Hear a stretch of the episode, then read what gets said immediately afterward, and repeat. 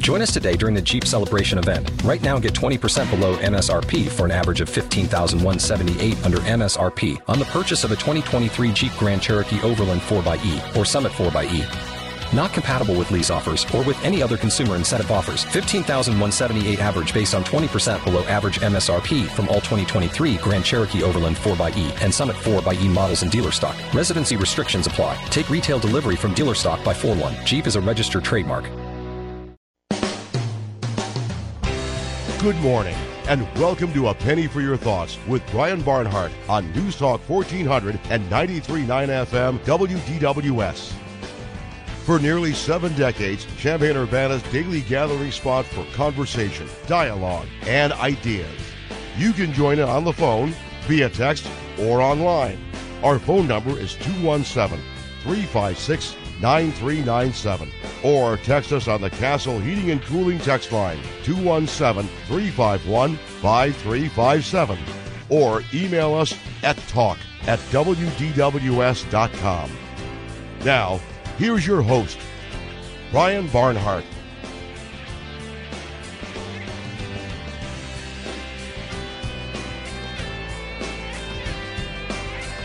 And good morning, everybody. Welcome to A Penny for Your Thoughts. Great to have you with us here as we hit Thursday during the course of this week in the middle of July. It is uh, July the 14th of the year 2022. So glad you're with us. However, wherever you might be listening today as we uh, join you here up until 11 o'clock. We're going to start here after the quick break with uh, Dustin Harmon, Champaign County Sheriff, who will talk about the recent closing of the Champaign County Jail, the uh, special use permit that was just uh, approved by the Urbana City Council in a close vote for uh, renovations at the satellite jail. They've moved a lot of uh, inmates from the county jail to different locales. We'll find out about that. And also, there was uh, Champaign County Community Coalition met yesterday over in Urbana and some good news on the front as far as uh, shots fired, violence, uh, deaths in the uh, community from uh, guns here in the uh, last year, in the, at least the first half of this year, year to year, if you're comparing numbers. So we'll touch on that with Dustin Harmon. Then we'll open up the phone lines and the text lines. Those are always open. And uh, the email bag as well, and we'll continue up until 11 o'clock with that here today on Penny for Your Thoughts. Coming up uh, tomorrow, uh, we'll have some open line time. Monday, we've got Paul Barrett, publisher of the News Gazette. Then next week, uh, Tom Bruno, Julia Rietz, and Urbana Mayor Diane Marlin, all with us during the course of the next week. We'll throw Jim Dey in there somewhere as well next week. So we got a busy time ahead. We got a busy day today. We'll talk to Dustin Harmon, Champaign County Sheriff, next on A Penny for Your Thoughts.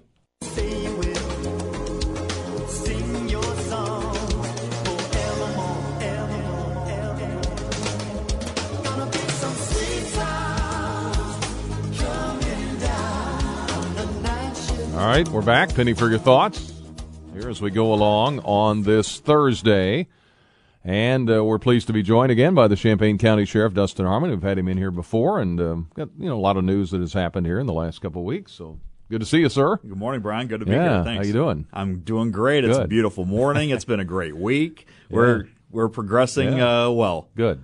Well, you got some good news uh, yesterday. We'll get to the jail here in a moment, but uh, the Champaign County Community Coalition. I know a lot of efforts been put your department, Champaign Urbana Police, the new uh, police chief, um, other folks in the community, and uh, so far it looks like the numbers are are pretty good. Uh, about half, I guess, down half uh, shots fired. You probably got more specific things, but overall throughout both cities and the county. Sure. So, you know, listening to both police chiefs talk yesterday, um, we're all down about 50. We were actually competing with each other saying, well, I'm down 53%, you know, to beat Urbana's 52%. And, uh, you know, that's just, it's excellent news because it shows that our efforts are, are working and, and hopefully we stay that way. You know, last year at this time we had nine shooting incidents for the, for the county jurisdiction. This year we have four. None of them have been, uh, resulting in injury. All have just been property damage. And although four's too many, it could be four with injuries or four with four homicides or something like that. And so we're doing really well this year. Mm-hmm. And I think it was uh, 50. This is from January 1 to July 11. Uh, Champaign police reported 51% decrease, as you mentioned, in confirmed shootings in Urbana near 52%, And last month, also a particular drop in gun incidents. Only one confirmed shooting in Urbana this June. 29 days elapsed until the next one on July 5. So we got to stay vigilant. But uh, is there any secret to it other than just hard work and you, you know, there's not, and I've, you know, I've told you before, and I, I'm pretty verbal about it in the community. Is it takes a dual approach. So we're working behind the scenes trying to make sure that that shooting incidents don't happen in the first place. But my deputies are out hitting it hard, and they are, you know, stopping vehicles, and I know the other officers in the county are as well, stopping vehicles, trying to get any illegally possessed firearms off the street. And so that dual approach is really, obviously, we're seeing some results from that. Yeah, and I know you've uh, met the new chief. I have. He's a, he's a great guy. I tell you yeah. what, I spent about an hour with him in my office, and afterwards, I felt like we were best friends. I mean, that is just anybody who has met him will probably agree that he is just uh, very personable, and and you can really, uh, you know, really have some quality conversation with him. I know Urbana's kind of an interim situation too right now, right? That, yep, and you know, the good thing is, is we worked, or I worked with uh, interim Chief Surles when Bryant was the chief as mm-hmm. well, and not in the same capacity, and so that was a pretty easy transi- transition so far. Well, let's talk about the jail. Uh, you closed it down. I did. Uh, what uh, what was that like? I guess uh, I know we've been talking about the jail for twenty plus years, but uh, you know, um, this is you know, Sheriff Walsh and I both had really been proponents of closing the downtown jail. You know, we work in that environment every day. Um, last year, I tried the county board approved some funding for out of county. Um, we tried to close the jail at that point in time, and then we had an increase in inmate population, and it didn't make sense to have an empty facility whenever we were housing out of county. Mm-hmm. Uh, cost me about sixty dollars a day to house out of county uh, for an inmate, and so. Um, you know, at, at, this point, we've just had so many safety and security concerns in the downtown jail, and that being aggravated by a, a shortage in staff just made it unreasonable to continue operating the downtown jail. And that's one of the things that I can do is I worked with the county board because I need the money to be able to do that things, but I have the authority to close the downtown jail. And it was just time. And I'll tell you what, I have not talked to a single person um, in the three and a half years I've been sheriff that doesn't agree that the downtown jail needed to be closed. It's the where we go forward that's always been the controversial part of it. And so I think a lot of people are relieved that the downtown jail is finally closed. Well, I know it had gotten uh, deteriorated. I guess it was just outdated, right? We've talked about that before. Yep. You know, uh, unfortunately, the county is is notorious for not for not keeping their infrastructure up. And after a certain point, uh, you know, the the downtown jail was built with a different correctional philosophy in mind. The downtown jail had gotten so deteriorated that it would cost more to bring it back up to code, back up to safety and security standards than it would have been to just simply close it and then consolidate onto the onto the satellite. Mm-hmm. With uh, the sheriff here of Champaign County, Dustin Harmon. So you said it was sixty dollars a day per inmate. Sixty dollars an, an inmate per day, and yeah. each sheriff to house them somewhere else. Correct. Each sheriff can actually charge what they would like to charge me for it. So, you know, we were housing in DeWitt County for quite a while before they had a sh- uh, staffing shortage, and they were charging $45 a day. But unlike me, who has to accept inmates who are remanded to my custody, another sheriff does not have to accept my inmates. And so that's part of the struggle is finding a sheriff that is willing to accept inmates that are more violent and have more mental health issues than ever before, willing to take on that responsibility for another sheriff. So where do you send them? So the majority of them are in Kankakee County right now. Okay. So I have a good relationship with Sheriff Downey up there, and uh, and you know, it is best for my staff, for attorneys, for everybody if we have as few locations as possible. So Kankakee is a little bit further away than we would like. However, that's the closest one we could get the majority of the inmates at, and so.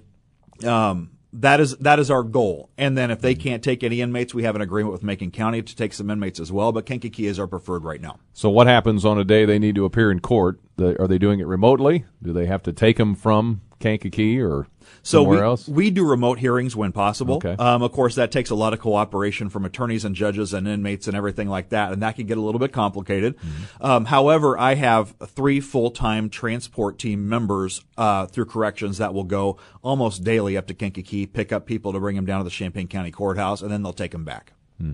Champaign County Sheriff Dustin Harmon is with us. We'll take a quick break. We'll come back with some more thoughts on what happens now with a satellite jail, and are we going to get a new jail, or what happens in the future? We'll do that next.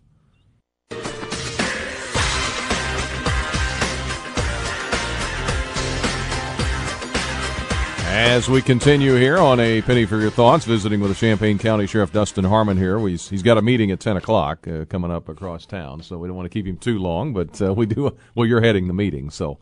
Uh, but it's good to have you here with us, talking about the uh, the good crime numbers that we're, we're, down. We talked about that off the top, and the closing of the Champaign County Jail. Uh, now, now what? I guess with the satellite jail, uh, you got the special use permit uh, it was a close vote. I don't know. It probably surprised some people it was that close, but you got it done anyway. So we did. So the Urbana City Council um, did approve the special use permit that was required to consolidate into the uh, the current satellite jail. I guess it's now the Champaign County Jail. Mm-hmm. Um, and so you know we have been working on even for the last two years or so. We have been working on plans for this consolidation ever since the county board um, really started saying we need to do something. They've gotten involved. They they formed a committee. They really looked at this, and then we finally approved a plan. And I'll uh, you know I'll be the first to admit that it was not a perfect plan by any means. If we had the same amount of inmates right now that we do when the consolidation opens, we're likely still housing a little bit out of county. Um, but on the other hand, you know we have taken at least in since 2013, have taken all the community conversation and have taken all of the studies that have been commissioned and all of those things and wrapped them in to a facility that will better provide for the needs of the inmates, that will make a safer environment for uh, my correctional officers, and will really, you know, the, the way I put it is, is I do not have a choice whether an inmate is remanded in my custody or not. We have an obligation to make sure we take care of those inmates while they're in our custody. If nothing else, you know, I know I know this can be really controversial. Some people think we should just throw inmates in, in jail and, and let them do the time. Others think we should provide really good for their needs. And and if nothing else, if a lawsuit a lawsuit could cause the county millions of dollars. And so it is our obligation to make sure the employees that we have working in that environment are in a safe environment. The inmates we're charged with constitutionally protecting are protected. Um, and really uh, you know i'm meeting my statutory obligations under the law and those are spelled out pretty clearly and this will help us do that. Whenever we rebuilt there's always this discussion whenever we rebuilt the uh, state farm center renovated it there's always the argument: you've got a building. Should we just build a new one or renovate the old one? Is there, was there anything that could have been done or with the old jail that I mean would have cost more to repair it? Yeah, you, you, know, um, it is my opinion, and and talking with the facilities director and things over the last couple of years, the downtown facility is just too far gone to really invest money in in what we need to do. So this consolidation is really um, the way moving forward. It will provide that space that is is conducive to programs to to inmate behavior. You know one of the biggest issues we have right now is a lot of inmates can't be around each other. And that's why we're housing out of county. You know we could if we had perfect inmates i think i have 146 in the satellite jail today. Mm-hmm if we had perfect inmates, we could house a lot more than that in the satellite jail. Unfortunately, with behavioral issues and things like that, inmates get in fights if they're around each other. And so that's why it's so important that we have better space, and that's what the, the consolidation will do. Yeah. Could you see one day where there's a brand new jail somewhere? I mean, or is is this going to be it for a while? In Champaign County, yeah. I can't see that that there will ever be a brand new jail anywhere. We will likely do some renovations to the current uh, facility as well. Um, uh, in, in the future, but but this consolidation is probably going to be around, I would say, for at least thirty to fifty years. Okay. How uh, when was the satellite now the county jail built the, uh, one you've been using? The now. one so the, the, the, current the one you've consolidated into. Okay, so the satellite jail I believe was ninety six. Okay. So that was built in '96. The downtown jail was built in '79 and '80. Okay. Um, and so, you know, if you think about building wise, uh, it's really not a whole whole long term that those buildings have been in use. Right. All right, uh, let's see. A couple of texts here. Our junior high class toured the old, old jail, and it was sobering. After 100 years, they built the new old county jail. Were the problems there one, bad design with steps, poor construction due to less than stellar contractors, or miserable upkeep by the county board, or all of the above? Somebody wants to know. Um, I don't know. Probably a combination of factors in that regard with the old one. Yeah, you know, and it's difficult to say because I have not been in all of those conversations that led to the mm-hmm. the conditions we're in now, but a variety of different things have led to the to the conditions there. Question about license plate readers. While we've got you here, good morning, guys. Do you think the license plate readers are making a big difference in Champaign County? So I don't have any stats in front of me to back that up, but I do believe that they are because it is almost daily where I see an email come across that says we had a certain uh, fence committed in a certain area. We've checked the license plate readers to see if we can get a better description of that vehicle that was involved. Because a lot of times we have a vehicle description, we have a time frame, we have a day, we just don't have any identifying information, and that's where those license plate readers really come in handy. And and you know we're not actively looking at those, but we go back and we we type in that description, that time frame, and they have really been instrumental in helping our investigators get more information to go forward in that investigation. Another text that came in early uh, during transport of an inmate for a longer distance. Does that add more danger to the public? Have you ever had an inmate get away?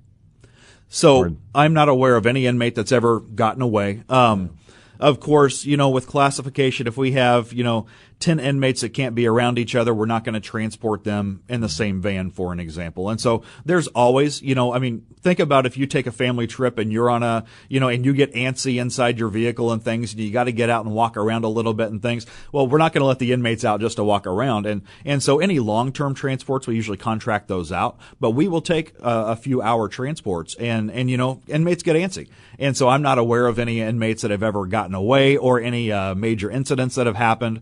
Um, but it's very comparable to you know taking yeah. a family trip and being stuck in your car for an extended amount of time. And uh, Dustin mentioned earlier about bringing people from Kankakee if you need to if you need to bring them down here. So the price of gas, I mean, you talk about the cost per inmate, but not yeah. having close by is that can be a problem too. I would think in that area. Oh, absolutely. You know, my average, and this is including patrol and corrections, but my average gas bill is about eighteen thousand dollars a month. Last month it was about twenty seven thousand dollars a month, um, and so gas everywhere is just really ca- causing us uh, some operational issues. But there's no, I mean, you know, we we have a job to do, and we've got to continue to do that job. So you're down corrections officers. I know you're looking for some. Uh, we we are. Are you? How how is that going? I guess.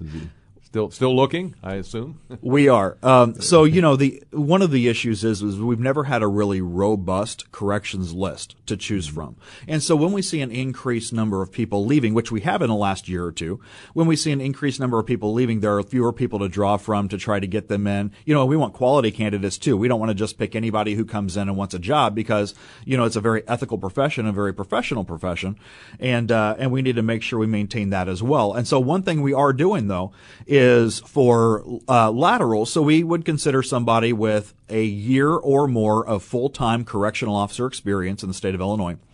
If they come to us as a lateral correctional officer right now, they're eligible for a $5,000 sign-on bonus. And they can also, we just reached an agreement with the FOP union that they can come in with their years of full-time service at the salary level up to uh, year five. And so if somebody, let's say for an example, worked for Moultrie County for three years as a full-time correctional officer, now I'm not trying to share, I'm not trying to steal uh, Sheriff Sims's correctional officers, but if somebody came in there, they could potentially start at three-year salary scale with a $5,000 sign-on bonus, okay. and that may be a little bit better financially for them to make that move. Mm-hmm. Again, visiting with Champaign County Sheriff Dustin Harmon for a couple of more minutes as we talk about the closing of the old county jail and uh, now the additions at the new, well, it's the newer one at the satellite jail. What was the satellite jail? So, what specifically is being done at the to create more space or whatever at the new jail? Sure. So jail. the satellite jail plans, and we've we've actually spent a lot of time over the last year working on these plans. There will be two uh, new pods that go in there, okay. and and one of these will be uh, single housing pods. And what that means is now you may have an inmate that's in a pod that holds twenty. Well, if we if if five of those inmates then can't be around anybody else. They may be able to be around each other, but not around anyone else. You got five inmates taking up a space that's made for 20. And so these pods will really allow that, those five inmates to be, uh, segregated and be around each other, but not take up a space where there's extra housing there that's just not being used. Okay. That's really a big issue that we have here is that manageable space that's more conducive to what we're trying to do. So how long will that take to get that done? We're estimating that that the build should be finished in uh, the middle of 2024 if everything stays on track right now.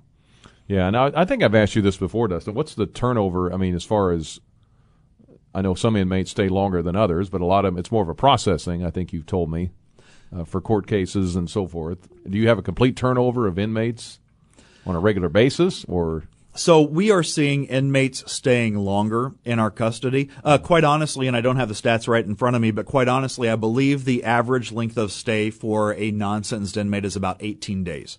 Now that is completely skewed by inmates who are in there for 200 and some days versus the inmates that are only in there for one day because they go to arraignment, they get out. You know what I mean? And yeah. so it, it, doesn't mean that the majority of inmates are in there for 18 days, but our average is about 18 day stay in the Champaign County Jail. Hmm. So it turns over a bit. It does. Yeah, yeah. Well, Dustin, I know you've got to get to a meeting, but uh, I appreciate you coming in on short notice and talking about all this. Good luck with everything. Thank you very that's much. That's happening, and uh, appreciate all the good work you do. Thank you very much. Very much. You. All right, Dustin Harmon, Champaign County Sheriff. Uh, let me get a break in. We'll come back. Got some news headlines coming up here, and then we'll do some open line the rest of the time on Penny.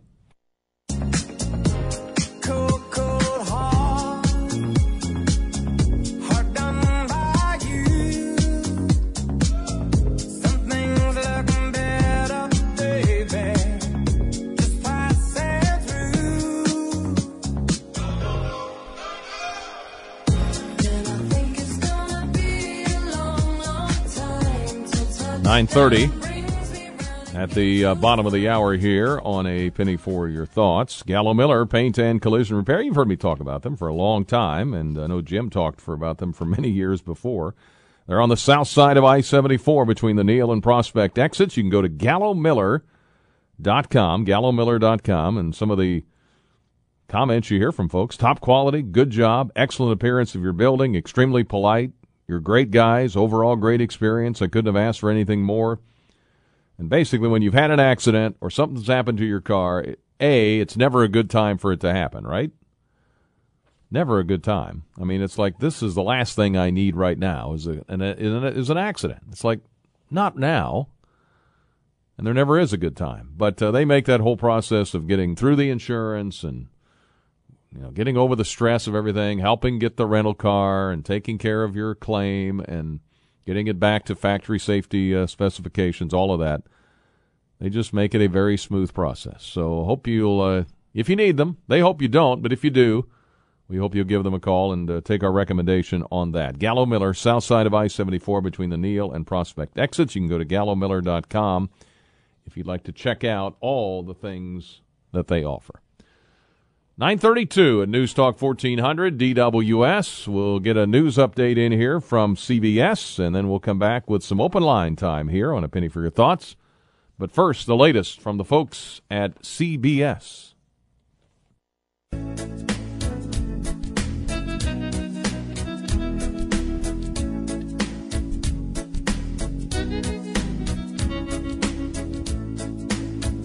70 degrees at 934, headed for a high of 85 today. We got a little rain in uh, Mahomet yesterday. I don't know if you got a little bit here. I mean, it rained hard for a few minutes. So that was good. Hopefully it'll green everything up a little bit. Good to have you with us on a, a penny for your thoughts here today. We had uh, Champaign County Sheriff Dustin Harmon on to uh, start the show today, visiting with you the rest of the way. And I believe Chapin Rose is on the line. Yes, sir. How are you? Hey, Brian, what's going on, buddy? Good. Did you get some rain last night? I did. Well, it, yeah. Um, believe it or not, we're actually out of town today, so oh, I'm not sure what happened last oh, night. Okay, all right. Yeah. Um, yeah. The uh, uh, thanks for the the double dose here. I, I called in this morning and apparently took my beef to the to the wrong radio program.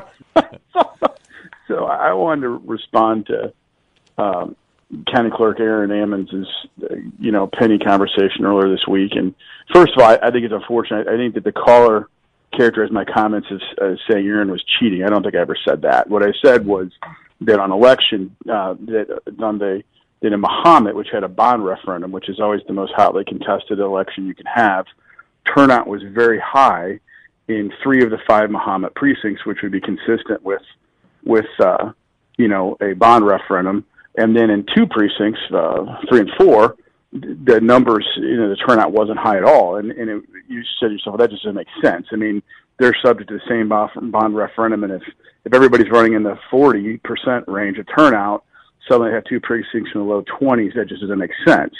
And sure enough, uh, when our county Republican chairman, you know, went to the clerk's office uh, on Wednesday after the election, said, "What's going on here?"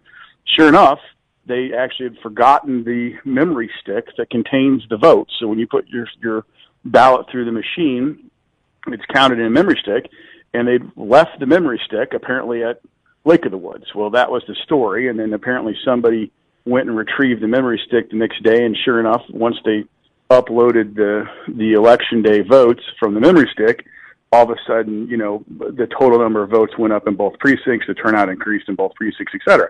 So one, I was right in my assumption and my assessment that something wasn't right in the numbers on election night. Okay. Mm-hmm. So I was right about that. But the bigger problem, Brian, is just this, this, this every time we have one of these, this kind of diminishment of, of things that go wrong, right? And, it, it, and it's, it's not, you know, look, everybody makes mistakes.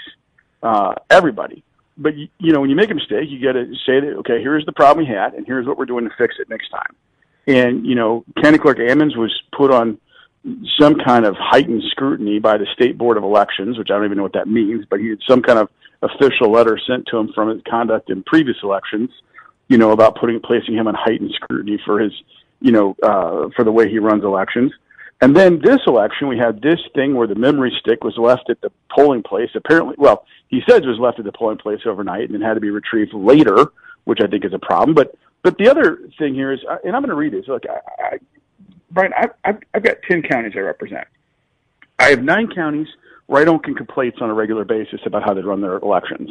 Democrat, Republican, whatever. The county clerks are all different, but I don't get complaints from constituents about how their county elections run here's a complaint from a constituent, not from me, Chapin Rose politician, but just Joe Blow citizen. I'm going to read it directly. Good morning. I'm writing today with my frustration of my election day experience. I vote in Champaign County, and today was the first was not the first election, whereas I'm able to vote at 6 a.m. before work due to technical difficulties with the computers at the polling election at the polling location. I waited for 40 minutes before they were sent the correct software pr- to print this morning's ballots. In this time, I watched mothers and working class people have to leave with no opportunity to vote because they had to get to work or their kids off to daycare. I myself, again, this isn't Chapin Rose, this is a constituent. I myself was late to work just so I could exercise my right to vote. Okay? I'm going to stop there. Late to work just so they could exercise their right to vote. Thomasboro had the same problem. There were multiple locations throughout the county. And, and Aaron, you know, says to you, it was interesting how he just sort of diminished the whole problem. You said, you know, they didn't have enough ballots. He says, well, I don't know what you're talking about, Brian. We don't use ballots anymore. We, we print them on election day. Yeah, the point was that they couldn't print them, okay? Mm. That whatever went wrong in multiple locations that morning, they couldn't print the ballots. So in a sense, they ran out of ballots, okay? Now that might not have been a technically correct way to phrase it from your from your listeners, but that's what they were getting at is people showed up to vote at 6 a.m. and they weren't able to vote when they went there to vote. And, you know, who cares about how, you know, oh, you can come in early or do this or do that. It's election day, not the last day to vote. It is election day. In election day, the polls should open at 6 a.m. and they should close at 7 p.m. And everybody who wants to vote in between should be allowed to vote.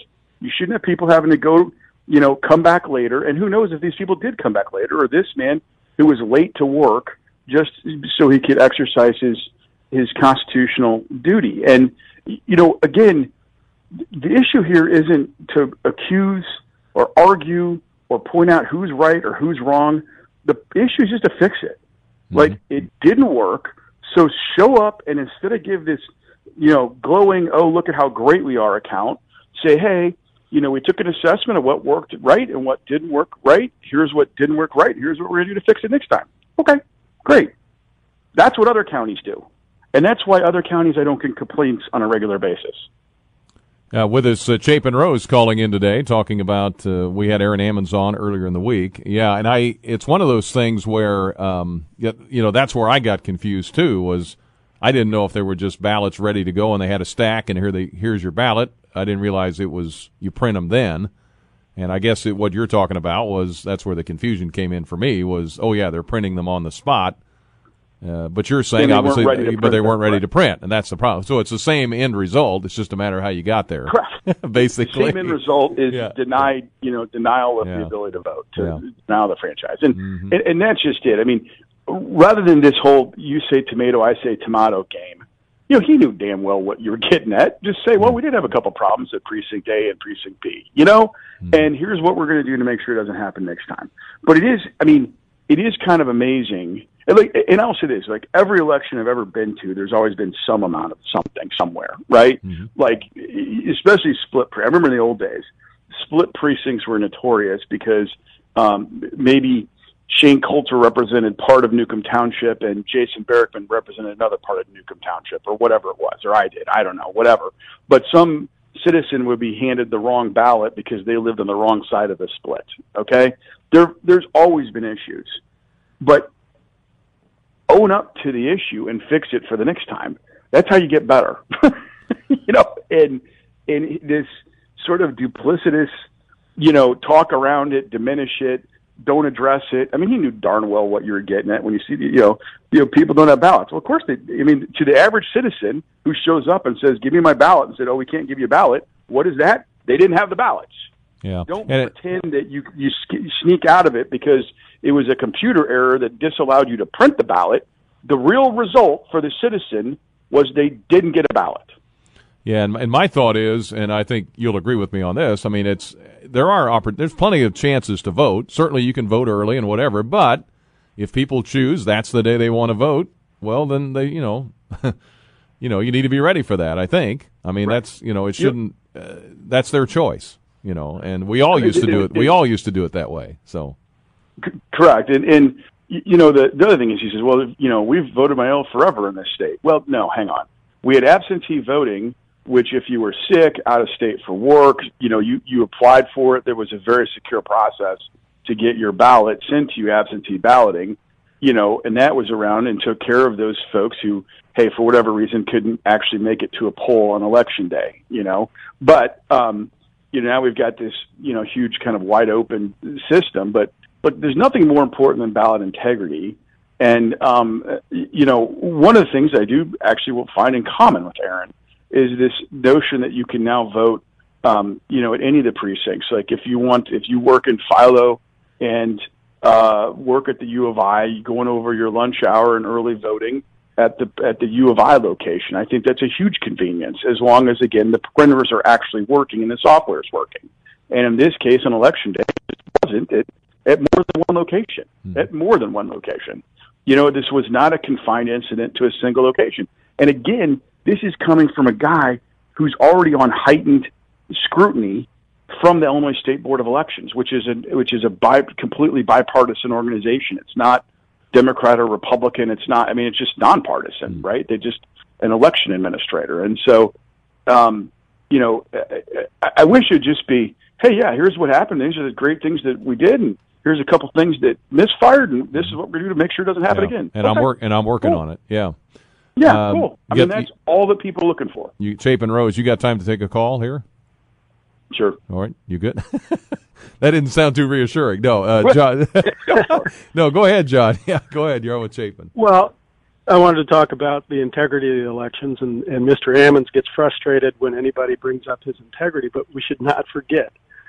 Mr. Ammons is a former convicted felon who got a political pardon and he's counting the votes in Champaign County, and he's always going to be under scrutiny for that, and it's only fair to scrutinize him. Um, I think that it's an important fact to remember.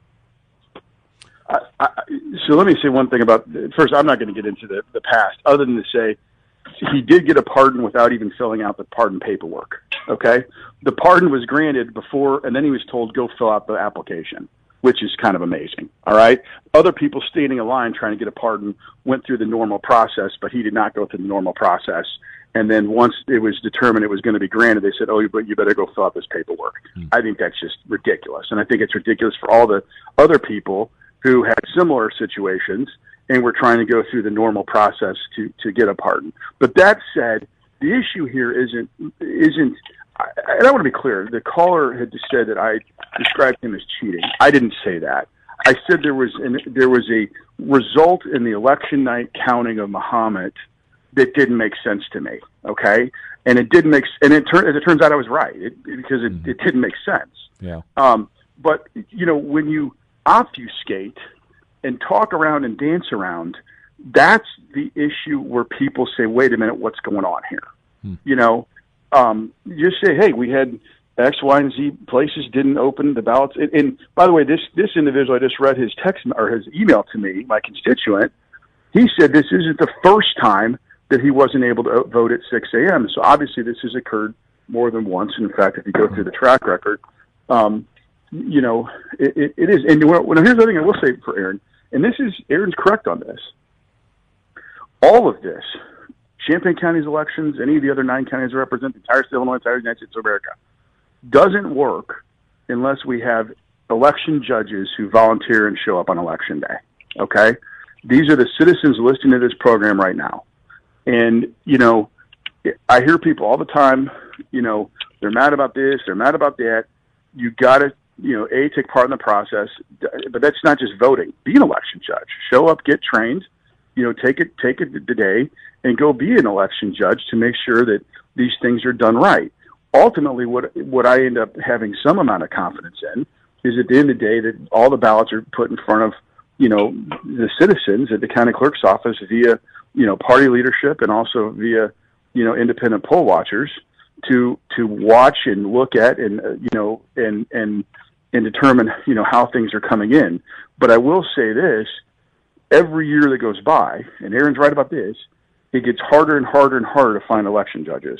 Mm-hmm. So if you're listening, you know, please contact your party's leadership. That would be your local precinct committee person for whatever party you are, your party chairman, or you can call the county clerk's office direct and sign up to be election judge because none of this works without the people on election day, you know, showing up, putting up the booths, and and you know, turning on the computers and printing the ballots. Mm-hmm. Anything else, John? No, that's good. All right, thank you, John. Appreciate your call. Um, I was going to ask you because you know this, Chapin. The county clerk's job is is kind of a lightning rod job. Everybody's really scrutinizing you pretty close. I mean, when when Gordy Holton would do something, somebody would, well, he's just doing this or he's doing that, right. or it, it seems like it's a job that no matter you know what you uh, how perfect you try to be, people are going to accuse you of this or that or the other. But uh, I know what you're saying is is whoever has the job, Republican or Democrat, just be good at it. I guess, right? Is just that... just get just progress and get better. Mm-hmm. And you know, look again. I have ten counties. I have nine county clerks that run both parties that run elections, and I don't routinely get complaints. I mean, I, I have ten counties. I only have one county that's under heightened scrutiny from the only state board of elections, and it's this one. Mm-hmm. You know, so again, it, there's there's something here that just isn't working like it works elsewhere, and and I think that really it's just the, the irritation is when you go on the radio and somebody says, you know, you didn't have ballots, he knew damn well what you were saying, but he didn't address the question, right? He took he took a you know he took a a, a dodge by well we, we don't use ballots anymore. I don't know what they're talking about. Well, but you couldn't print them that morning, you know. So just just say yeah, polls we had a problem with this and this and here's why and this is what we're going to do to fix it. Okay, cool. All right, Chapin. Hey, thank you for calling in. I appreciate it. Yep. And, have a great day. Uh, have guys. a great day. Appreciate you. Thank you. Bye bye. Thank See you. you later. Yep. Uh, State Senator Chapin Rose. There you go. Uh, 949 at uh, DWS on a penny for your thoughts. Uh, hi, Brian. I choose to vote, a listener says, on the day of the election in case there's late breaking news about a particular candidate. I'd be very disappointed if I voted early and found out information that changed my opinion before election day. And that's one thing my my wife has pointed out um, in regards to that because what that's what she asks is what happens if I find out something, you know, a few days before, and so that's why uh, prefers to wait uh, till later. All right, uh, nine fifty at DWS on a penny for your thoughts, and we'll have more for you in just a moment. Her hair is hollow gold, lips sweet surprise. Her hands are never cold. She's got Bette Davis eyes. She'll turn her music on you. Nine fifty three You won't have on a uh, penny for your thoughts. My wife and I just watched uh, Death on the Nile, the newest version of that. There's another version from I think 1979. We actually watched them both just to kind of compare, as it turned out. We saw the newer one first. Uh, Gal Gadot was in that one, and a bunch of other folks, of course. It's uh, Agatha Christie's book, based on Agatha Christie's book. But uh, Bette Davis was in the older one, which was interesting. And is it uh, Maggie Smith? I think who's in Downton Abbey. She was in that one, in the older one. Two different storylines. It was kind of interesting. I mean, the same storyline, but different facets to it. It was interesting comparison from 2022 to 1979. But same river. They were on the Nile. Uh, Bob is with us. Good morning, Bob. Yes, quickly. Uh, I know you're running out of time. I don't generally agree with Mr. Rose's politics.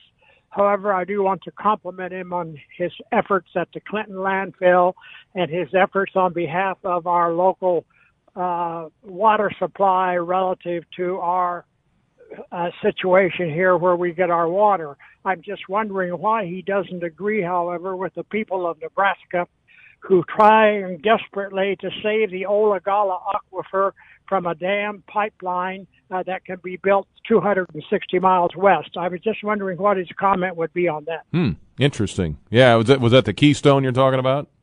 That's correct. Yeah. Yeah. I don't know. Uh, been a good question for him, but uh, he'll be on again at some point. Thank you very much. Okay. Brian. Thank you, Bob. Good to hear from you. Uh, 954 at DWS on a penny for your thoughts. Scott wants to jump in here too. Hi, Scott. Hey, good morning. Good morning. Hey, uh, kind of got to disagree with uh, Mr. Rose about uh, him saying it's not a party problem with what's going on in this state. You know, I know he's a politician and he's trying to. He's not skirting the issue. I agree with you that, but everything he explained, it is a it is a party issue. It's a Democratic Party. He just explained how that party will circumvent the rules and lie to you about uh, whatever they don't agree with you with. Because I called in earlier about how uh, when you had uh, Mr. Ammons on after the election, how he how he said everything went fine. A couple little glitches here and there. Well, apparently it wasn't fine. You know that party will not tell you the truth about anything. And like he said, I'm glad he brought up the uh, uh, rules that Mr. Ammons was able to get around to get out of prison. That was that was uh, documented through a watchdog group. But it's like the Madigans, the Pritzkers, the Ammons. They will lie. They will tell you what everything is. Like he, Mr. Rose said, everything's hunky dory. No, it's not. And they won't tell you the problems because they don't want you to know the problems. And that's what I'm so frustrated about. I do mm-hmm. not trust that party with my future. I want to trust them if they told me the sky was blue. and yes, that is the problem. And I, you know, I'm, Well, I I'm- like I said, I don't. That, and that and that's wrong on my part to s- be so apathetic towards the politics in this state. That that's why we're in this situation. Hmm. And uh, Yeah, you I- you know, kind of, kind of an example, kind of an example of you know where if you're in power, for instance, with with Governor Pritzker, you know, there what Ken Griffin pulled, he's going to pull his business out of Illinois and go to Texas. There's a lot of businesses that do that, uh, but if you're the governor of Illinois, you're going to say, well, I'm not going to focus on those. I'm going to talk about a group that's coming to Illinois, and he's going to trumpet that. So I mean, Well- well, that may be true, but he's also overlooking the fact that a lot of people are leaving. So, but he's not he's not going to admit that. So. well, that's a fact. Everybody Yeah. knows it. Oh, I know it is. Leaders won't tell you the truth. Yeah. Well, and people can figure it out, I think, because they because they speak because they speak with their feet is what I'm saying. Well, I- we speak with our checkbook, and that's what they know. Mm-hmm. Why can't our leaders just tell us the truth? It's got to, like I said, I, you know, Well, I wouldn't believe a thing they said. I didn't believe anything when I called in last week when Ammons was on there uh, describing the elections, Mm-hmm. and like I said, we got we got ballots in the mail. Oh no, you didn't. No, you didn't. Yes, I did. well, one thing my uh, one thing my parents taught me is uh, if you just tell the truth all the time, you don't have to worry about what you said before. That's right. and So I've and tried to live my life by that. So I don't. Well, they'll they'll they'll tell you another lie. So Hmm. they don't care about the truth as long as it benefits them, and that is the party's philosophy. Well, that's Hey, my opinion. well, thank you, Scott. Appreciate your opinion. Okay. right. Thank you very much. Yeah, Two one seven. Yeah, life is simpler when you, if you. Uh, I'm just talking in general terms here, not thinking of anybody in particular, but um, that's pretty good philosophy they taught me. if you just tell the truth, you don't have to worry about what did I say last time. Makes life a lot easier. I can tell you that. All right, a lot of texts and emails about what Chapin's talked about, about some other things too. Got a little bit here on the football field issue as well. We talked about yesterday with Patrick Rouse. If you missed any of that, WDWS.com. Patrick made the front page of the paper there with his wristband and all for the McKinley Field uh, story we talked about. All right, Blake Land is our producer today. He's in his last couple of days. We'll get him on before the end of the week and thank him for all he's done for us here on Penny for Your Thoughts. So if you, uh, as you call in today, if you visit with him on the phone, wish him well uh, as he's uh, leaving us. But uh, this is his last week. But uh, WDWS Champaign Urbana news coming up. It's the second hour of A Penny for Your Thoughts with Brian Barnhart on News Talk 1400 and 93.9 FM WDWS. You can join in on the phone, via text, or online. Our phone number is 217 356 9397. Or text us on the Castle Heating and Cooling text line 217 351 5357 or send an email to talk at WDWS.com. Now, here again, Brian Barnhart. Hour number two of a penny for your thoughts here on this Thursday. Good to have you with us. Up uh, with you until eleven o'clock. Back tomorrow as well. I got a string of folks. So we got uh, some some stars coming in next week. We've got uh, Paul Barrett, our publisher of the News Gazette, Tom Bruno, Julia Rietz, Urbana Mayor Diane Marlin. Jim Dey will be in there somewhere. I don't know which day yet. I'm going to ask, I guess. First, I can't assume he's just going to come on, so we'll uh, we'll ask him and get that worked out. 217-356-9397. Text line at 217-351-5357, and you can email us talk at wdws.com. Saw this editorial I'll get to here if I get a chance. Don't blame the Constitution for congressional inaction. Had a writer ask about that, or uh, write about that, about that uh, topic. And uh, President Biden in Israel yesterday, part of a Middle East trip to the West Bank. He'll also go to Saudi Arabia and Iran being discussed quite a bit. So you'll hear more of that from CBS coming up at the bottom and the top of the hour. All right, some texts and emails, flood of those. Let me go back here to the top here and see if I can, uh, or start at the start at the top and go to the bottom, or however I need to do this. Let's see. We're all over the place. All right, reaction to Chapin here. Uh, hi, Brian. I find it amusing that County Clerk Ammons asserts he had 100% accuracy in all of his elections. In actuality, he's 100% in having some of the same problems you've been discussing this morning, Rick says. I think what uh, what the clerk, when he was on with us Monday, what he was referring to, they did a, um, what is it, a random sample of a couple of different precinct machines at a precinct or whatever. And with those machines, they were 100% accurate. They had judges there to confirm that on the Republican and Democratic side. I think is what he was referring to. But uh, thank you, Rick. Appreciate your text. Hi, Brian. It's clear to me that this circuit clerk, and I guess they mean uh, county clerk, is pushing political agendas. The polling place I go to in Mahomet normally has 10 to 15 individual vote, voting booths, and this primary, primary KO, that was reduced down to only five. Additionally, I received a mail solicitation from Mr. Ammons' office asking me to permanently opt in to vote by mail. When I went to the polls that morning at 6:15 a.m., I could not vote because they did not have the proper software to print ballots. Mr. Ammons is a mess. That's uh, and that was the problem that uh, the paper software to print the ballots is what uh, I think Chapin was referring to when we were talking about that earlier. Uh, Aaron Ammons' incompetence once again suppresses votes. How is he not yanked out of office? Vote for Terrence Stuber. What day will Terrence Stuber be on the show? If you're wondering who Terrence Stuber is, he's the Republican running for Champaign County Clerk and Recorder of Deeds. And yes, we'll have him on. I'll be glad to have him on. Uh, my thinking is I think the early voting starts September 29th, I think is the day I remember. So I would say sometime in September. I would think we get a little closer to the to the start of the early voting. Uh, somewhere in there. I don't. I mean, I could have him on in July, but I don't. Uh, that's to me that's pretty far out from the actual election day. So uh, yes, but I'll definitely have him on for sure. Hi, Brian. Uh, Tex says, I've been an election judge for over 15 years. It's embarrassing to me and makes me look unprofessional when things don't run smoothly. This election was a mess. My printer was set incorrectly, so ballots were printing out small. This should have been ready before the election. Some computers were not set on the correct election date. All this should have been ready to go, this election judge says.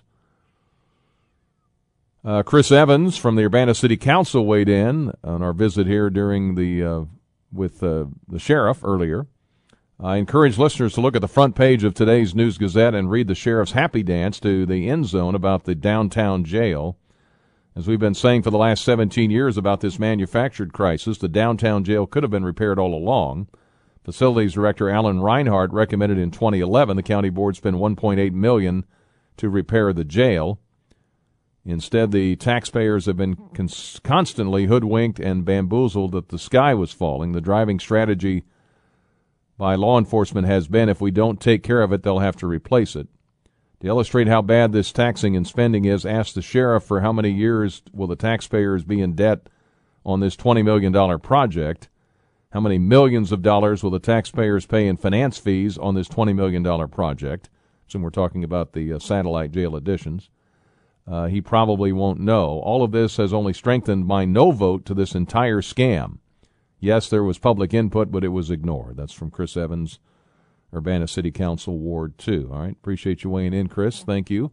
Uh, hi, Brian. I saw part of the video of the officers in the hallway. All of them should resign for the actions they took, especially the officer that took some time to sanitize his hands.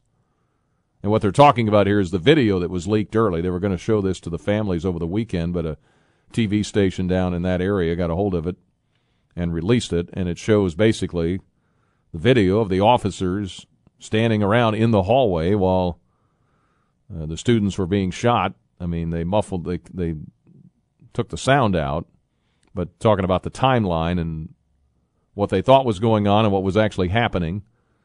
Uh, that's the video they're talking about. An assault weapon is only assault weapon when somebody uses it like that because all officers had the exact same gun the shooter had and didn't use it as an assault weapon. Also ask Dustin if his officers have AR-15s and if they are semi-automatic or can be fully auto. Uh, let's see here. We got license readers. I think we got that one. I don't quite understand this one. How about in at induction you say Oh, I see. Incarceration. You're talking about the inmates. How about at induction? This listener says, but I think they mean incarceration. You say any fighting will result in loss of privileges or enhanced charges. Who's running the place? They ask. Uh, why are some guards at the Illinois Department of Corrections, the listener says, remaining on staff even after it was determined they committed serious misconduct? That's because the process that allows them to keep their job is largely shielded from the public. View 2015, Mr. Jenkins' case, where four officers killed him and kept their jobs, with 141 officers fired and 33 reinstated. Need to hold the guards accountable for their action. Hid from public to see the website. Okay, that got a little garbled there at the end. I'm not sure. 217 351 5357. And you can email us talk at WDWS.com. A lot of people have. Uh, good morning, Brian. Here's a text. As I'm commenting on the football field issue, I went to high school in a town much larger than Champaign Urbana. We each had practice fields that we shared with the track team and the band, but where we played games was shared by at least three high schools. The stadium was larger than the one at Eastern. Maybe there was a fight with residents, but as a teenager, we didn't have problems. Apparently, the athletic directors worked together to schedule away and home games so that we each had home games there. Yeah, I think that's what's what they have to do now, right? When Champaign Central currently, when they have a home game, they play over at you know the Tommy Stewart Field there at Centennial, and when they're on the road, then Centennial's home. That's that's how it works right now. Of course, when they play each other, it's a different deal. They play over there as well. Hi, Brian. Uh, losing a memory stick of the vote of a major precinct is a pretty major compromise of our election integrity. Who knows how that vote was changed? The memory stick. Who knows how that vote was changed? That memory stick as it sat there all night. I don't know. Can you change a memory stick that's sitting in a building? I don't know how you do that, but. And I know the pavilion, that's where I vote, is Lake of the Woods. It's right there, the pavilion. Another text, uh, Scott, the caller, seems to believe that only the Democrats lie to us. I can tell you that both parties lie to us. They both will do whatever it takes to get reelected, Tim says. Hey, Brian, you hit the nail on the head when you said when a business leaves, the state Democrats state, oh, look who's coming to this state, where Republicans state why this business is leaving and how we can fix this. Oh, that happens, oh, that happens all the time. The other thing I mentioned earlier was you know, talking about what I learned as a, as a child about just telling the truth straight out. You don't have to remember what you said before. The other thing is, is be humble enough to admit a mistake when you made it. Just say, hey, I made a mistake. But in politics, that gets hard, you know, because they don't want to, if you admit a mistake publicly, then somebody plays the tape of that in the next uh, campaign and they remind you of it. So that's always harder to do, I guess, in politics. Uh, I got a text here from Mike. He says Chapin made it clear that voting should be easier at every level. Would like him to comment on gerrymandering to stymie the black vote.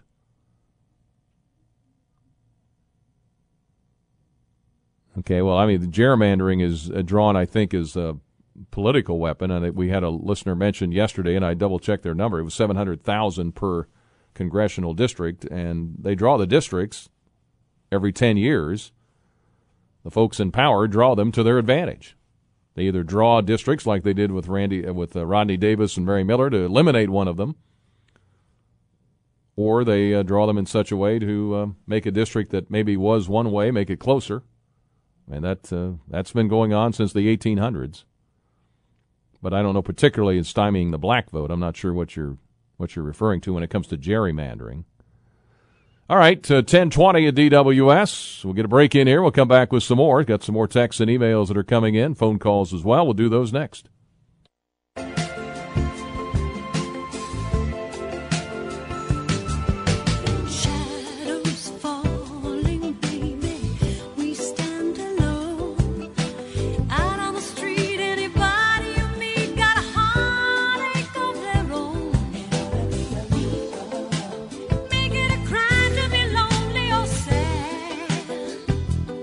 All right, we ease our way through a Thursday. We had Dustin Heuerman on earlier. Chapin Rose checked in with us on the phone. A lot of reaction to what uh, Chapin had to say.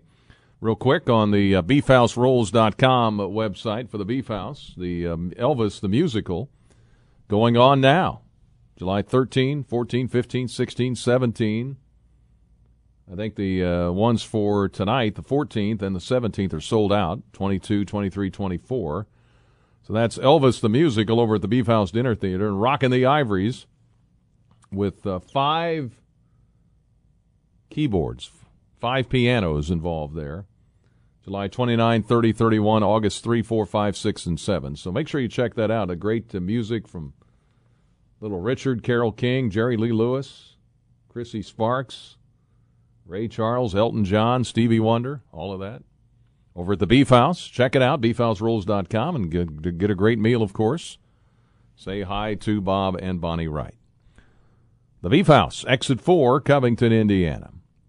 Uh, a couple of texts here, then we'll jump back to the phone. Everything the Democrats, progressive socialists do is on purpose, create chaos in every aspect of our lives public safety, elections, health care, economy, education, etc. Come to us with a solution, which is the central federal government that controls everything. Remember, this is on purpose. They're not being stupid or incompetent. Everything is going as planned. The texter says. And another one on the Castle Heating and Cooling text line says I tried to vote at Bible Baptist Church on election day, but I was denied. I have lived at the same address since 1980 and have voted over the years. I suppose he, I suspect he tampered with my registration since I have consistently voted Republican over the years. Ammons attempts to suppress Republican votes every chance he gets. Yeah, I don't know why you were denied, though. You might tell me why you were denied. What what did they tell you? I don't quite understand that. All right, 1024. I Got the news headlines coming up here. Tiny is with us. Hello, sir. Well, I've been listening to you since you started this morning, and then I heard you're Chapin on early, Mm-hmm. and I've been wondering, as much as I think of Chapin and everybody else thinks of him, where we're going to build a statue of him. Is it going to be in Urbana at the courthouse or some kind of place in Champaign? You want to build a statue for him, huh? That's not funny. I mean it. I oh, mean I know. I'm- I, I know you mean it. Chapin I'm, I'm- Rose. I've called up about Chapin Road before. He's he's he's an honor to Stanley Weaver. He's an honor to Senator Peters. He's he's he's just as good as those boys ever were. He might even be better than them. But I tell you what, old Chapin, he whenever he comes on, he bets a thousand. Now, Pete Rose bets a thousand just to give you an idea where I stand with him. I got you. One other thing, I, a couple other things I'd like to mention. We're sending barrels of money over to Ukraine. Fifty some billion, am I correct?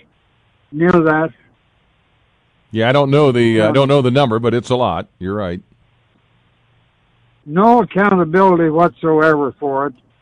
We're sending it to, according to all of my information, the crookedest government in the world. Not just in St. Joe, the world. And I think I'm right on that one.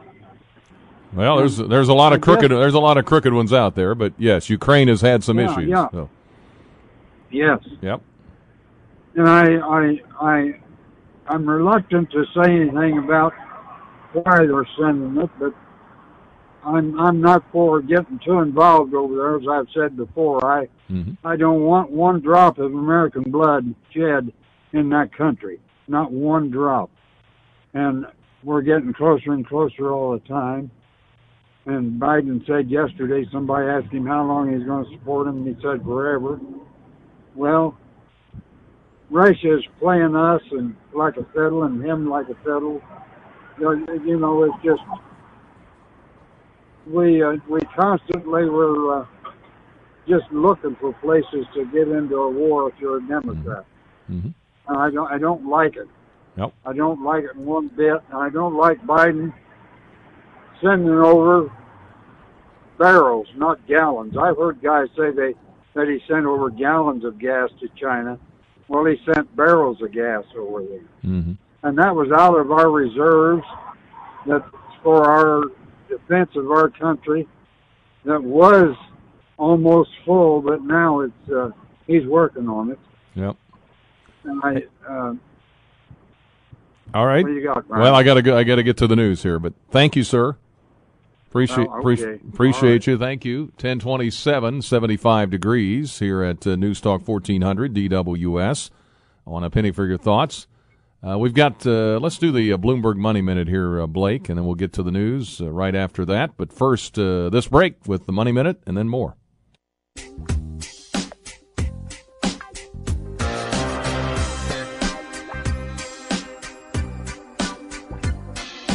Saw an interesting editorial here. It says, "Don't blame the Constitution for congressional inaction." Writing for the Atlantic, David French lamented that the Constitution quote isn't working because Congress refuses to do its job. What if Congress simply doesn't do anything? French asked. Well, the answer to that is quite simple. If Congress doesn't do anything, then nothing is done. In his piece, the uh, French highlighted two recent Supreme Court decisions, the court striking down regulations from the EPA affirming President Joe Biden was able to reverse the Remain in Mexico policy. Through the EPA ruling and others, including Biden's Occupational Safety and Health Administration vaccine mandate and former President Trump's attempts to add to the 2020 census, the Supreme Court is rightly skeptical of the executive branch using powers that it does not have. According to French, says that means a dangerous game is afoot. The Supreme Court is telling Congress to do its job and insisting the role can't be filled by the president or his executive agencies. And French writes, uh, this, is, this is a problem because Congress has devolved into a collection of partisan foot soldiers. The executive branch has only been responding to serious and problematic congressional inaction. As French notes, the Supreme Court can deny the president additional power, but it cannot force Congress to do its work. That is correct, this writer says, the editorial. The nine justices of the Supreme Court cannot force Congress to work, but another group of people who can go unmentioned, who go unmentioned in his piece, can. Voters. If voters do not approve of the job their elected representatives are doing, they can send them home and elect someone who better represents them. If people want their members of Congress to respond to, quote, legitimate concerns about climate change, they will elect them to do so. If not, enough members of Congress have been elected to act, then nothing will be done. There are plenty of problems with the American system, chief among them the nationalization of our politics, to the point that people demand Congress or the executive branch impose one size fits all solutions on the country. Legislative inaction itself is a course of action by the legislator, not a license for the executive branch to begin making laws.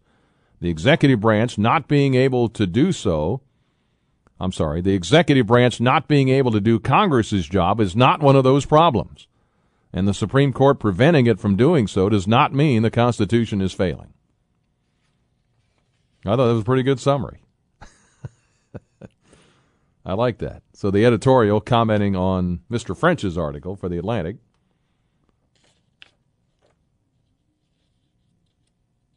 And uh, the Supreme Court can deny the president additional power, but it cannot force Congress to do its work. And that's Congress's job, and it's not supposed to be executive action, and it's not supposed to be this and that. It's supposed to be the Congress represented by the people, and if the people don't like what they've got, they throw them out. That's the way it's set up. It's supposed to work anyway. When you uh, short circuit that, you have problems. All right, 1032. Uh, let's do a break here first, uh, Blake, and then we'll come back to the uh, our other portion of our program. Back in a moment.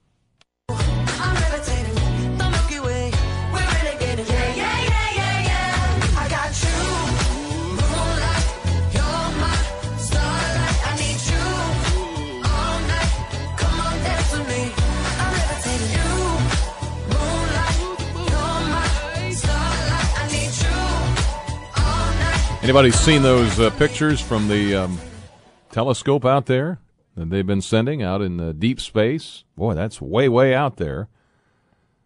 It just makes you realize how uh, small we are.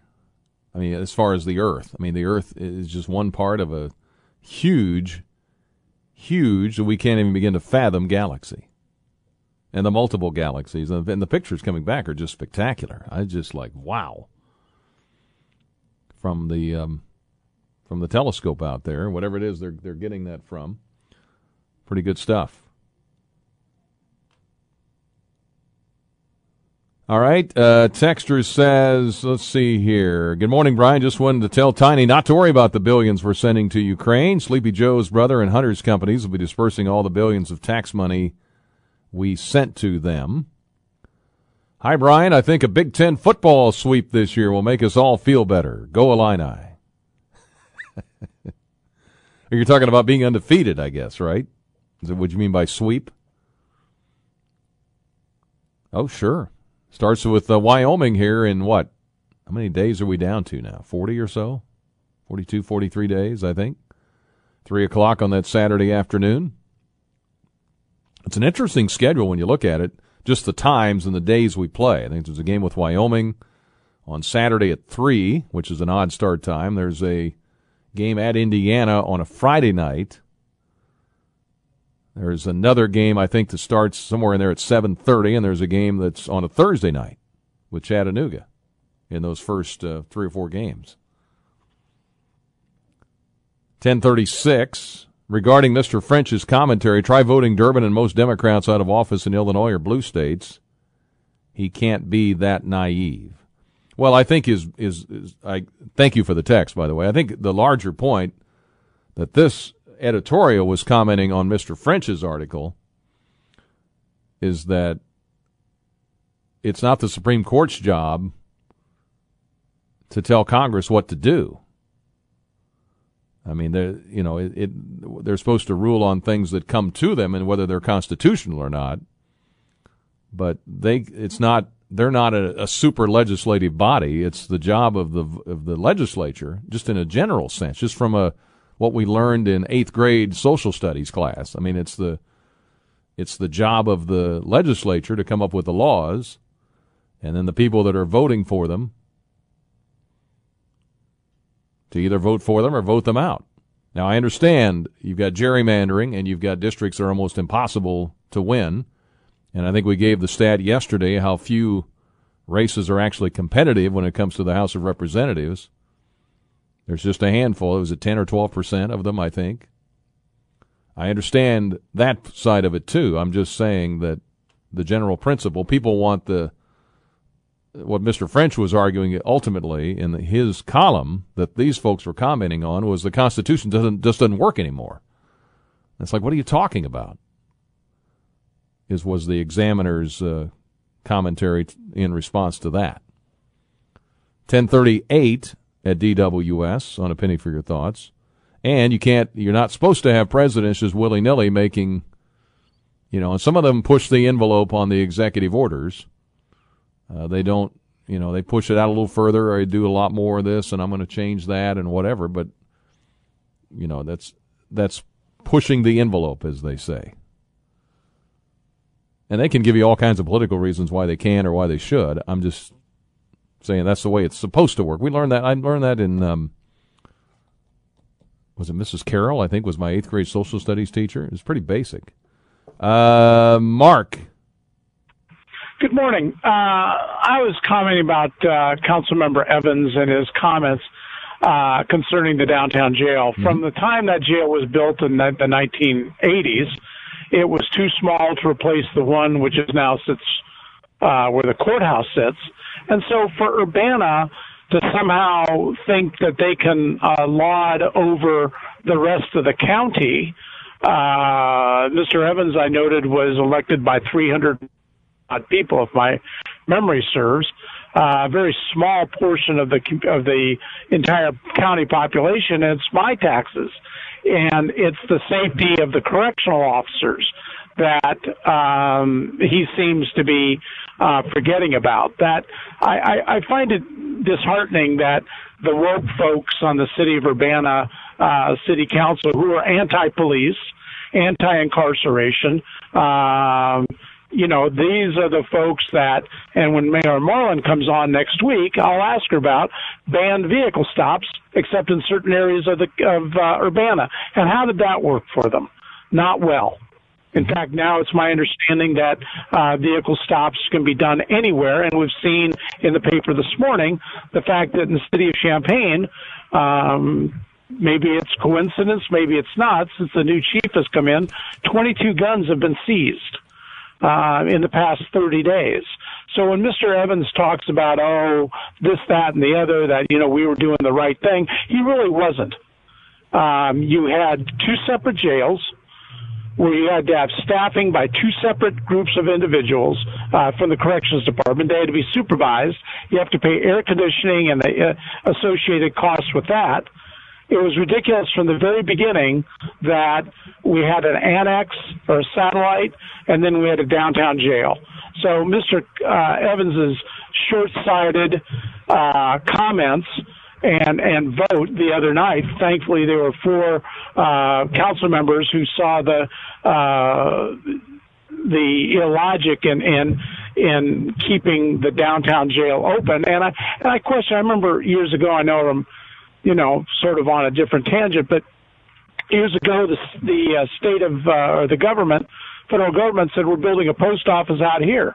And Urbana said, well, no, no, no, no, no, you can't build out there. You need to have a building permit and the federal government said, "Go away." And I'm just wondering why does this, the county, which supersedes the, the the city, have to ask the city's permission to build a county building in Urbana? That to me is counterintuitive. Where you know if the county wants to build it, let them build it. Hmm. Let them meet state state building codes. Instead, you know, he's going to stand on this uh, hill and and say, well, we'll keep it open. The sheriff um, and not only this sheriff but the previous sheriffs have all said that the building was in it was it was uninhabitable it was dangerous it was you know impossible to staff and yet mr evans who probably hasn't spent a moment in a squad car suddenly knows all there is to know about corrections and law enforcement and so i really have a trouble with that i really do Very good. Hey, thank you, I Mark. hope you. I hope. I hope you have him on the air sometime. Hmm. Okay. All right. Thank you. Thank you. Appreciate it. Uh, one thing I will say in, re- in regards to, uh, you know, what be, what I'm always intrigued by is the arguments that people make, and and that's fine. They they can they can make their arguments, and you know, when it comes to money, and we saw this a little bit with the Mahomet school vote, uh, the school district referendum, and it was lopsided. No, I mean, they, it wasn't close. A lot uh, lot further apart than I thought. But I've always thought that the the people that are arguing against uh, the money, and that's fine. I mean, uh, in, uh, Mahomet's case, it was, hey, maybe we need to think about doing this differently or that differently, or as uh, Chris pointed out in his email, you know, years ago we had a referendum for whatever it was for 1.5 million. They were asking for uh, for the jail, 1.8, whatever it was. Um, I'm always interested, you know, the the arguments go back and forth. You can argue about, well, this should have been done, and then that could have been done. But if you're the sheriff and you work there every day and you got to deal with it, all the politicians and all the other folks can argue among themselves, but they don't work there. you know, we, the, all of us can argue about whether this building should be built in a school district or not. But if you're a teacher, you have to work in that building, and so it affects you directly. And I, I think sometimes we forget that. We get caught up in all the arguments about it, but the people that actually are acting, you know, there, there's real life where the rubber meets the road. Something either has to be done or you got to figure out a solution because it goes on. The, the students aren't going to quit coming.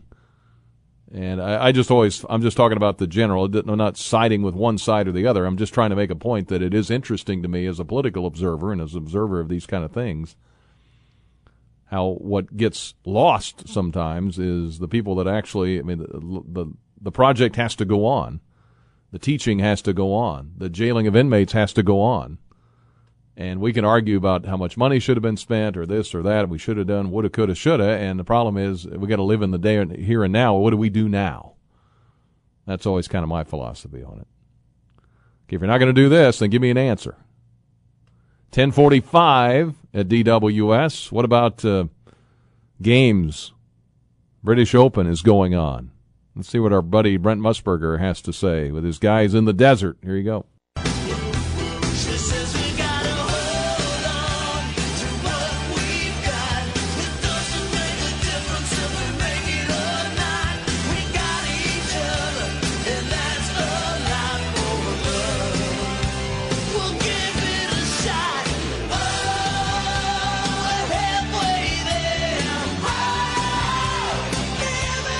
Ten forty-eight on a penny for your thoughts on News Talk fourteen hundred DWS 93.9 FM. The folks at Ryan Dallas Real Estate need to move your home quickly or get into a new home. They can do either one for you.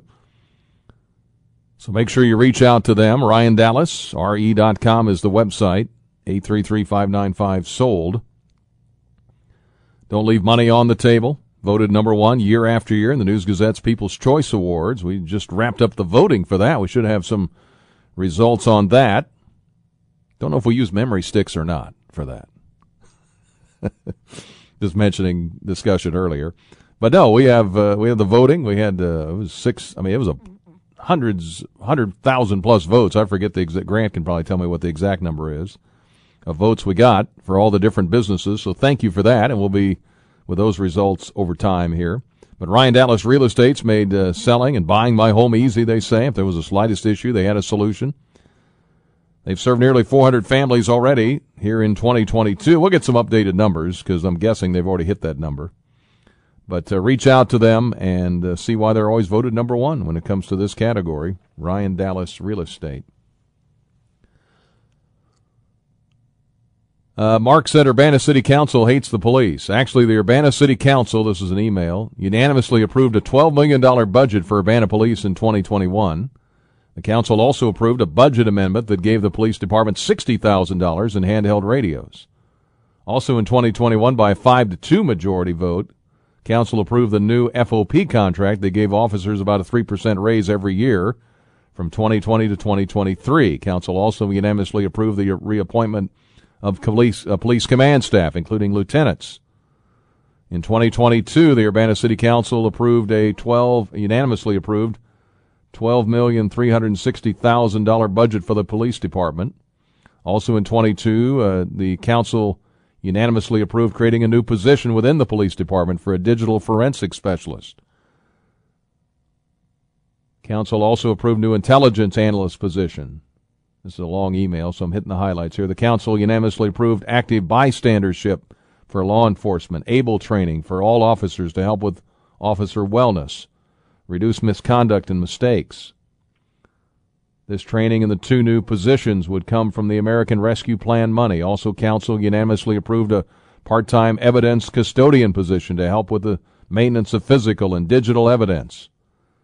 This position would be paid for from funds derived from Urbana eliminating the animal control position. Also in 2022, the Urbana City Council unanimously approved the placement of school resource officers in the middle school and high school for the next three years. So whatever, quote, hatred of the police the Urbana City Council might have may not be as much as imagined. All right, appreciate that at uh, talk at wdws.com. 1052. Hi, Brian. You just played Brent Musburger. Makes me wonder how many of the legendary broadcasters you have met or talked with. Could you mention some you've met? Sure, yeah. Met, uh, met Brent years ago. He always called me kiddo. How you doing, kiddo? Made me feel younger. But uh, Brent's a great guy. Oh, I don't know. Uh, Tim Brando, who we've had on here, and I know Scott had him on recently. Gotten to know Tim a little bit.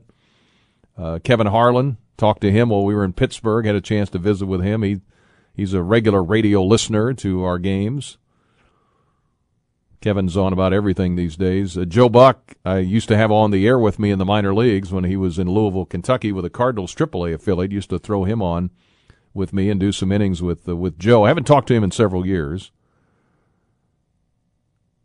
Uh, Dan McLaughlin's a friend from the Cardinals uh, TV broadcaster with the Cardinals. Uh, John Rooney, known John Rooney for several years. I've never met personally Len Kasper, uh, uh but I really enjoy his work. I had uh, in Oklahoma City when I was in the minor leagues, we had a spring training game. They always came somewhere right before they went north, and they came to Oklahoma City one year, and I was in the booth, was on with Jack Buck and Mike Shannon. So that was pretty memorable. Uh, Vin Scully, I remember talking to Vin when I was with the Angels, and uh, it was funny. I can tell you a quick story about that when I first met Vin. First of all, Vin is one of the nicest human beings you'll ever meet. Uh, he is fantastic. Just per- he's so friendly and a big smile and acts like he's known you his whole life, which in someone in his position, uh, you know, I'm sure he meets a lot of people. Still does, but uh, Vin, I remember comparing notes. He was, "Hey Brian, tell me about your team." You know, about the Angels. And so here I'm giving all this information on the Angels to Vin Scully, and I'm thinking the whole time, I better get this right because Vin Scully's going to use it. so we crossed paths. He wouldn't remember me now, but uh, but certainly um, got to meet Vin. trying to think. Uh, Charlie Steiner, met him at the Sugar Bowl several years ago. Um, it, has been very, you know, it's been a real blessing, real fortunate, just being able to cross paths with a lot of these folks. Bill Raftery, always enjoy meeting Bill and talking to him. And uh, who was it? Uh, Mike Tirico, got to meet Mike a little bit. Uh, I know he was a, of course, he hosts everything now on uh, all the networks, ABC, NBC, whatever, wherever he is now. But uh, Mike Tirico, I know when he was doing games on ESPN, he would routinely drive across Big Ten country, and he was a radio guy. He would tune in and listen to all the games. He'd he'd make a point to come over and, and talk to me. I didn't have to go over to him. So uh, those are those are just really cool people you get to meet uh, along the way. And I'm just trying to think of any others. Uh, the uh, late great uh, Ernie Harwell, what a gentleman he was for the Tigers. Got to meet him at Tiger Stadium years ago. Nice a man as you'll meet. Got to think about it. Bobby Murcer was a great player, uh, but he eventually became one of my bosses in Oklahoma City. Somebody asked Keith Jackson. Uh, I don't know if did I meet Keith. I might have shaken his hand once. I don't think I I talked to him. Funny story about Keith Jackson. If you go to the broadcast booth in Lincoln, Nebraska, where the home of the Cornhuskers, the facility there, there's a little in the TV booth. There's a little bathroom there, and it's named the Keith Jackson restroom. so it's it's kind of interesting. But uh, haven't uh, I don't know if I ever really talked to Keith at all. Of course, Brent, uh, Kirk Herbstreit, uh, Jay Bilas, he's been in town. I don't know. It's one of the cool things about the job that uh, you do get to meet a lot of these folks, and so I hope that answers your question. Probably more that I've left off that I can't remember off the top of my head. 217 356 9397. Text line at 217 351 5357. Oh, I know. Uh, Mike Hale's favorite broadcaster with the Chiefs, uh, Mitch Holthus. Uh, Mitch is a good friend of Brad Underwood because uh, Mitch was the voice of the K State Wildcats when Brad was playing for K State. So it was cool to visit with Mitch when I get a chance to run across him. Occasionally he'll do the uh, bragging rights game. Does a lot of games in the Missouri Valley on TV. 217 356 9397. Roofs by Rodger if you need some roof work done. Make sure you reach out to uh, the folks at Roofs by Rodger. Go to the website, Roofs by Rodger, R O D G E R. And the great folks there, they've got great people that will initially help you with whatever you need when you make that initial contact. They've got a payment plan that you can work out to, and they won't uh, require you to pay till the job is done. So, Roofs by Rodger, way to go. We'd recommend them. He's been in business himself for 46 years. Company's been in business, Rodger Oakletree, I'm talking about for 35 plus years. Not a, a storm chasing company either. They're a long time pillar in the community. Work with the insurance companies, can give your uh, house a facelift. The number is 217 834 3800. 217 834 3800. Roofs by Rodger. And I've told this story before to, uh, when I speak to different groups, but the other guy I met who wound up being famous for a different type of broadcasting was a young man that was in Oklahoma City. I did uh, cable TV with him when I was doing some cable TV games on Cox Cable in Oklahoma City, Oklahoma, and doing the games for Oklahoma City University an NAIA school down there. And they had this young guy come and uh, stay with, uh, come on the air with me. Said, "Hey, can you help this guy learn the business?" So yeah, sure. Good-looking young guy came on. We did the games for a couple of years together.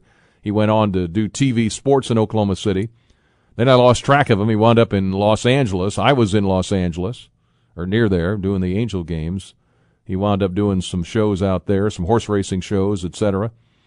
And the next thing I know, he's the host of The Bachelor and The Bachelorette, which would be Chris Harrison, who uh, got who uh, stepped down from that position here in the last year or so. But uh, Chris is one of those that I got to know, and it's it's funny who you run across in this business. And I've got VHS proof that he and I were on the air together.